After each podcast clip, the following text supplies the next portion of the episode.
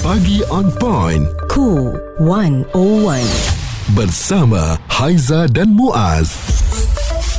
Apa yang berlaku ya. Penerbangan dari Langkawi ke Subang terhempas di kawasan uh, kejiranan di Elmina berdekatan dengan Lebuh Raya Gatri. Ini betul-betul mengejutkan rakyat Malaysia. Hmm, dan uh, hari ini kita memfokuskan mengenai pesawat kecil lebih mudah mengalami masalah dan uh, terhempas. Mm-hmm. sebab uh, bila dilihat ada beberapa kejadian juga berlaku uh, sebelum ini melibatkan pesawat yang uh, modelnya lebih kurang sama. Mm-hmm. dan uh, kita bersama dengan uh, Farhan yang uh, memang uh, ada pengalaman dalam industri penerbangan ni. Ya. Farhan ataupun Kapten Farhan mungkin uh, persepsi kita apabila melihat kejadian-kejadian sebegini pesawat kecil lebih mudah mengalami masalah. Benar ataupun tidak sebenarnya Farhan? Uh, sebenarnya bagi saya uh, soalan tu tak berapa adil lah sebab um, nak katakan light aircraft ni mudah experience malfunction ber- berbanding dengan pesawat yang lebih besar. Uh, semua, semuanya sebenarnya depends on dia punya uh, bergantung kepada dia punya maintenance lah. Uh, kena faham macam maintenance uh, pesawat ni dia bukan macam maintenance kereta. Dia le- lebih ketat eh. ya Uh, dia lebih ketat and then uh, dia setiap kerosakan yang pilot report tu uh, maintenance team akan ada jangka masa tertentu untuk fix masalah tu. Contoh kalau saya bagi tahu okey pesawat ni ada kerosakan dengan dia punya aircon eh. Mm-hmm. Lepas tu uh, dia orang akan check dekat dia orang punya manual tu dan dia akan tengoklah dekat situ dia akan beritahu okey ma- masalah ni you kena you kena re- repair dalam masa 10 hari contoh. Mm-hmm. Kalau kalau kelewatan lepas daripada 10 hari tu kesa- pesawat tu tak akan legal untuk terbang. Hmm. tidak dibenarkan ya Ah tak tak dibenarkan untuk terbang selagi tak repair masalah tu. Okey. Ah jadi kalau nak katakan macam light aircraft tu lebih lebih mudah eksperimen function uh, pada uh, pendapat saya tak lah. Cuma depends on dia punya maintenance. Kalau maintenance okey insya-Allah pesawat pun okey lah. Mm-mm, penyelenggaraannya lagipun kita sekarang Hmm. uh, masih tak tahu lagi kan apa yang berlaku dan uh, Captain Hmm. apa yang boleh kita nak tanya ni mungkin boleh dikongsikan dengan pendengar juga bersama Aizah dan Muaz juga uh, setiap kali berlaku perkara-perkara yang tak diingini kan uh, Captain yang bawa flight ini dia nak landing ni kan dia perlu mengambil masa berapa lama Oh kalau jadi uh, Ada kecemasan? Kalau jadi, uh, kalau jadi kecemasan macam tu, kita orang pilot uh, ni kita orang uh, diajar ataupun di train lah Mhm. uh, untuk ikut filosofi ni, konsep ni lah. Dia ada tiga benda. Pertama sekali uh, apa ni aviate, navigate dan communicate. So nombor satu sekali aviate tu maksud dia apa-apa jadi sekalipun you kena fokus on kawal pesawat tu dulu. Okey. Ah, okay. Lepas once sudah kawal pesawat tu then baru you tengok uh, you pergi ke mana. Adakah you menghala ke bukit ke, you menghala ke kawasan penduduk ke, then baru you try to avoid lah. Mm-mm. Then last kali lah baru kita communicate. Maknanya bagi tahu kepada menara kawalan apa masalah kita.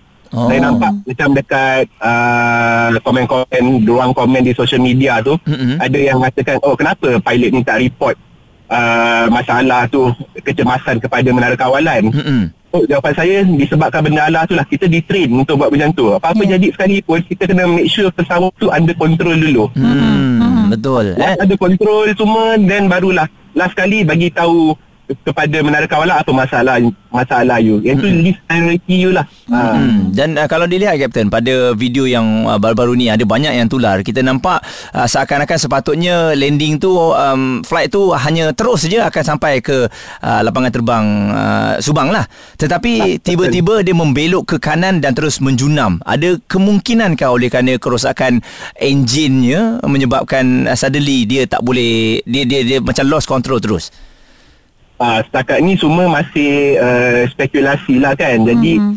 uh, tapi pada pendapat saya uh, kalau dia jadi pusing macam tu, selalunya kemungkinan besar adalah dia punya uh, control tu steering itu jam lah sangkut.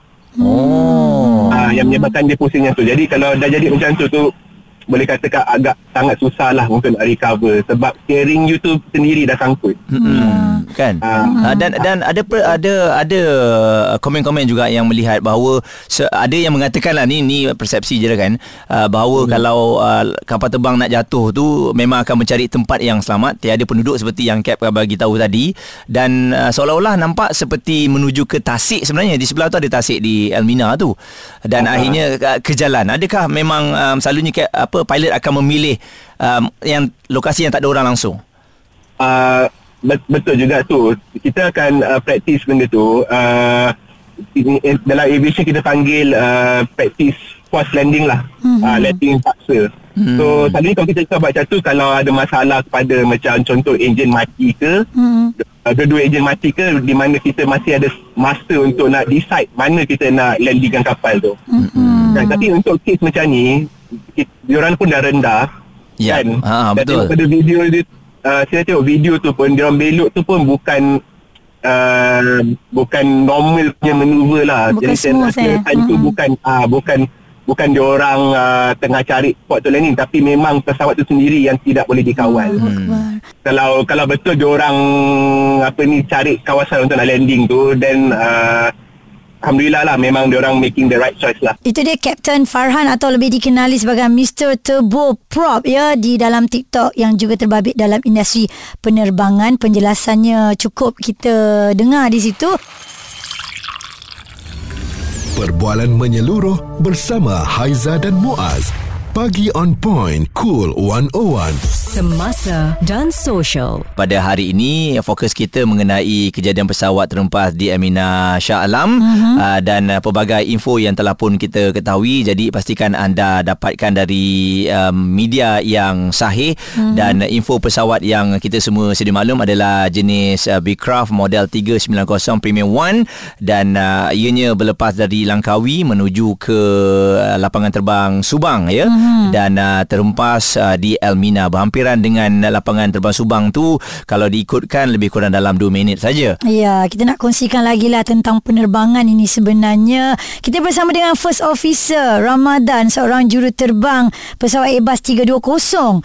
Pagi ni uh, apa yang boleh kita uh, awak kongsikan bersama dengan kami sebagai kita ni penumpang kan, orang awam selalu tertanya-tanya persiapan seorang pilot itu sebelum nak mulakan penerbangan perjalanan, apa yang perlu mereka cross check, check apa saja yang dalam pesawat tak nak ada sebarang apa gangguan berlaku kepada aircraft. Saya nak jelaskan persiapan untuk penerbangan tu bermula sejam suku hampir dua jam sebelum penerbangan tu dah bermula. Mm-hmm. So, contoh saya first officer, saya sampai office dulu, saya make sure saya print dokumen untuk flight hari tu.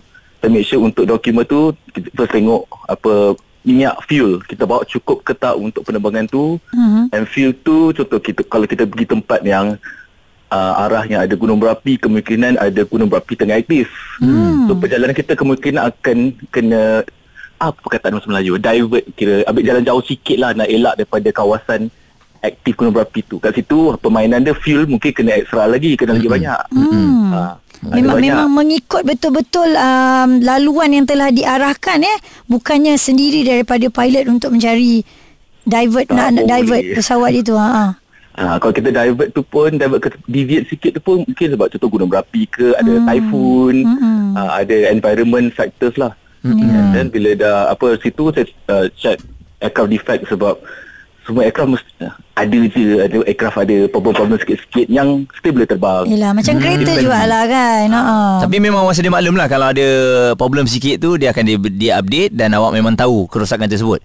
Ah betul memang kena ada. Kita check database dekat office dulu. Mm-hmm. And then bila dah settle tentu ada kerosakan yang ada kaitan dengan pilot, ada kaitan dengan cabin crew. So kalau ada kaitan dengan pilot saya yang captain make sure lah kita duduk tahu. Hmm. And kalau ada prosedur tertentu untuk kerosakan tu kita kena follow. Mhm. Kalau on the cabin, cabin side kita kena inform lah cabin crew i- oven rosak ke, ada seat tak betul ke. Hmm. Ah, kita kena inform. Lepas tu dah masuk dalam kapal pula.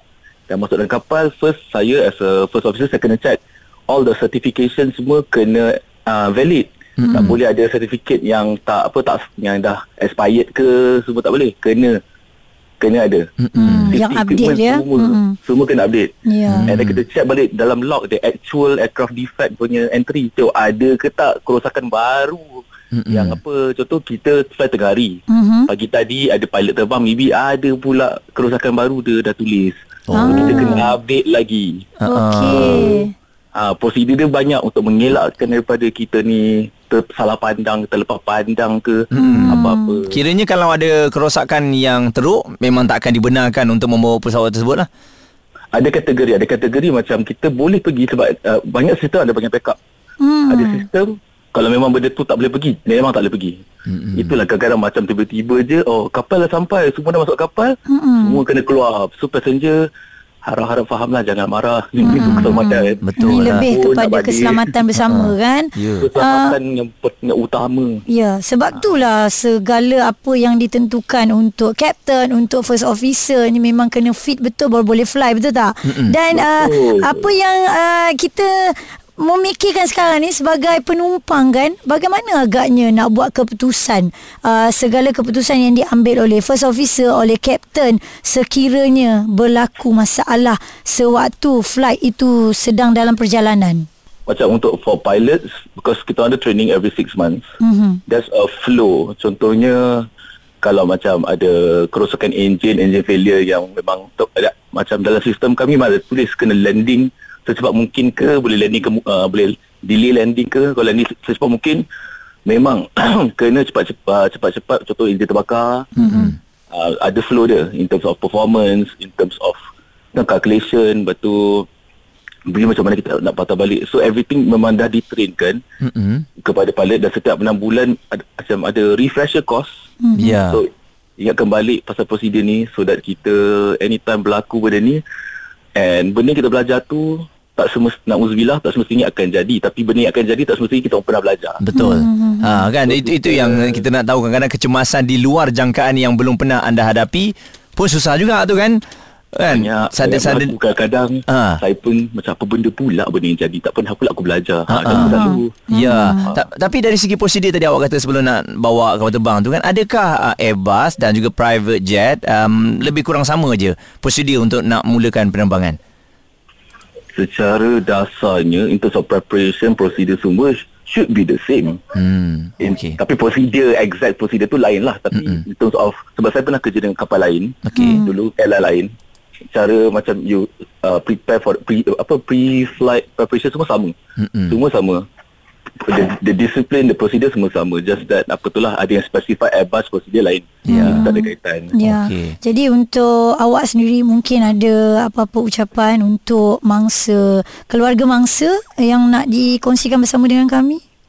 banyak orang tak tahu selalunya macam ni tau bila satu insiden berlaku kru sangat-sangat dunia kru ni tak kisahlah tak, uh, pilot dengan cabin crew sangatlah kecil macam saya tak sangka member saya yang saya baru kenal ni rupanya uh, ada mangsa dalam dalam uh, nahas tu pun kawan dia juga. Lepas tu kawan saya yang saya tak jumpa kat 5 tahun tu pun rupanya ada kaitan juga. So dunia penerbangan ni sangat kecil and kita teruskanlah menjagakan keselamatan sebab at the end of the day penat macam pun kerja apa kadang pun kita nak balik nak selamat Ya. nak jumpa ahli keluarga. And then kepada orang luar sana sebab saya baru dia terlintas dekat timeline pasal Nahas, Elmina dan juga ular besar tak payahlah nak buat kaitan pelik-pelik apa bulan han, bulan hantu ke apa tak payahlah kita Mm-mm. nanti Langsung kita tak sensitif ya. Hmm. Imagine benda tu yang apa mangsa tu ahli keluarga kita Lepas tu orang buat spekulasi benda-benda dongeng Tak ke rasa benda tu menyakitkan hati Benar. Hmm. Betul. ha, Laporan khas belum keluar lagi Laporan rasmi belum keluar So kita tunggu saja Benda tu akan siap Baik. Takut First Officer Ramadan seorang juru terbang berkongsi dengan kita ya mm-hmm. banyak uh, pertanyaan yang kita ajukan kepada beliau. Jadi uh, inilah dia sebagai seorang juru terbang Muaz kerjanya bukanlah sangat senang. Mm-mm. Banyak perkara yang perlu diuruskan nak memastikan pesawat itu dalam keadaan yang tip top, Ya. baik 100% dan mereka juga fit untuk terbang. Ha ah, risiko tu sentiasa berada di mana-mana saja kan? Hmm. Responsif menyeluruh tentang isu semasa dan sosial. Pagi on point bersama Haiza dan Muaz. Di Cool 101.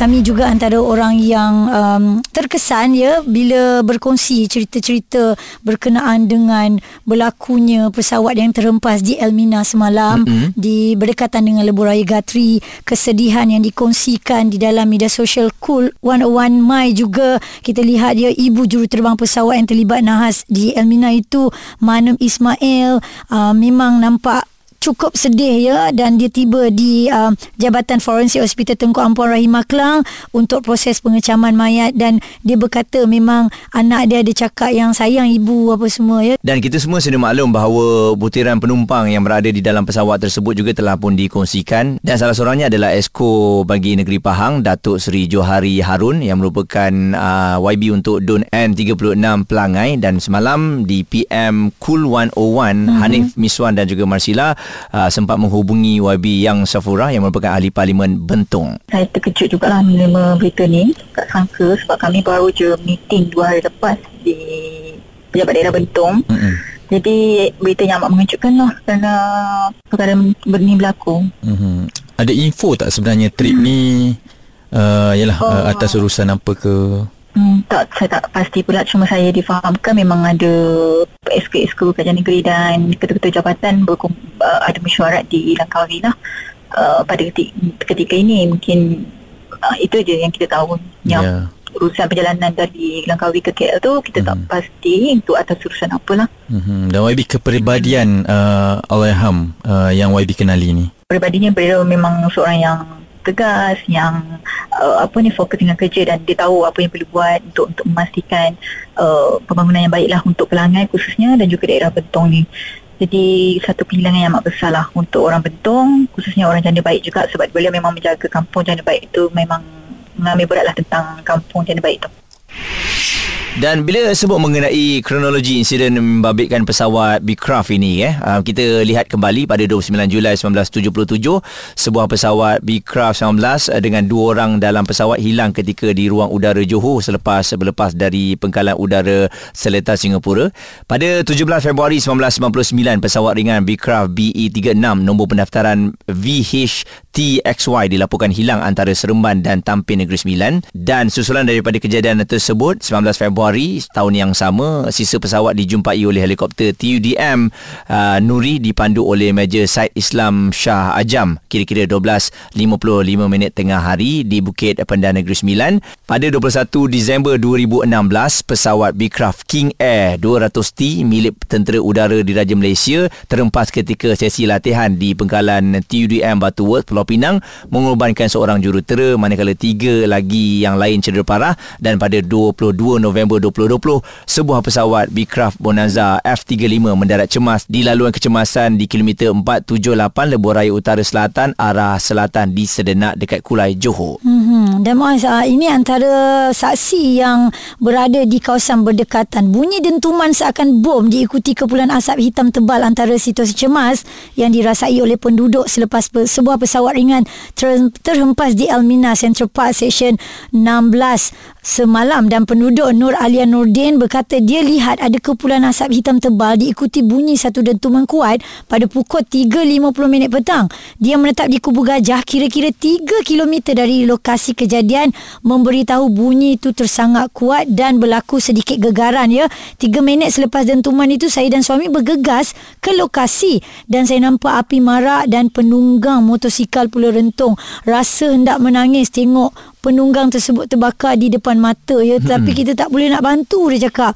Dan saksi seterusnya Zainuddin Hashim katanya anaknya yang juga sempat melihat pesawat itu berlega-lega di ruang udara sebelum ter- terhempas di lokasi kejadian. Dan pesawat itu dipercayai mengalami kebakaran enjin dan tuju dan juruterbangnya terpaksa membuat pendaratan cemas di lokasi berkenaan. Hmm, memang uh, ramai saksi semalam oleh kerana kejadian itu berlaku di betul-betul kawasan kejiranan. Dan hmm. semalam saya pun sempat uh, berada di sana lebih kurang dalam pukul 6 petang eh. Ya. Uh, memang kelihatan uh, semua anggota polis uh, yang yang terlibat lah eh hmm. uh, menutupi jalan uh, tersebut uh, dan uh, terpaksa menutup jalan tu uh, Haiza sebab uh, untuk terus menjalankan siasatan eh. Mm-hmm. Buat masa ini jalan Almina tu memang uh, ditutup secara sepenuhnya.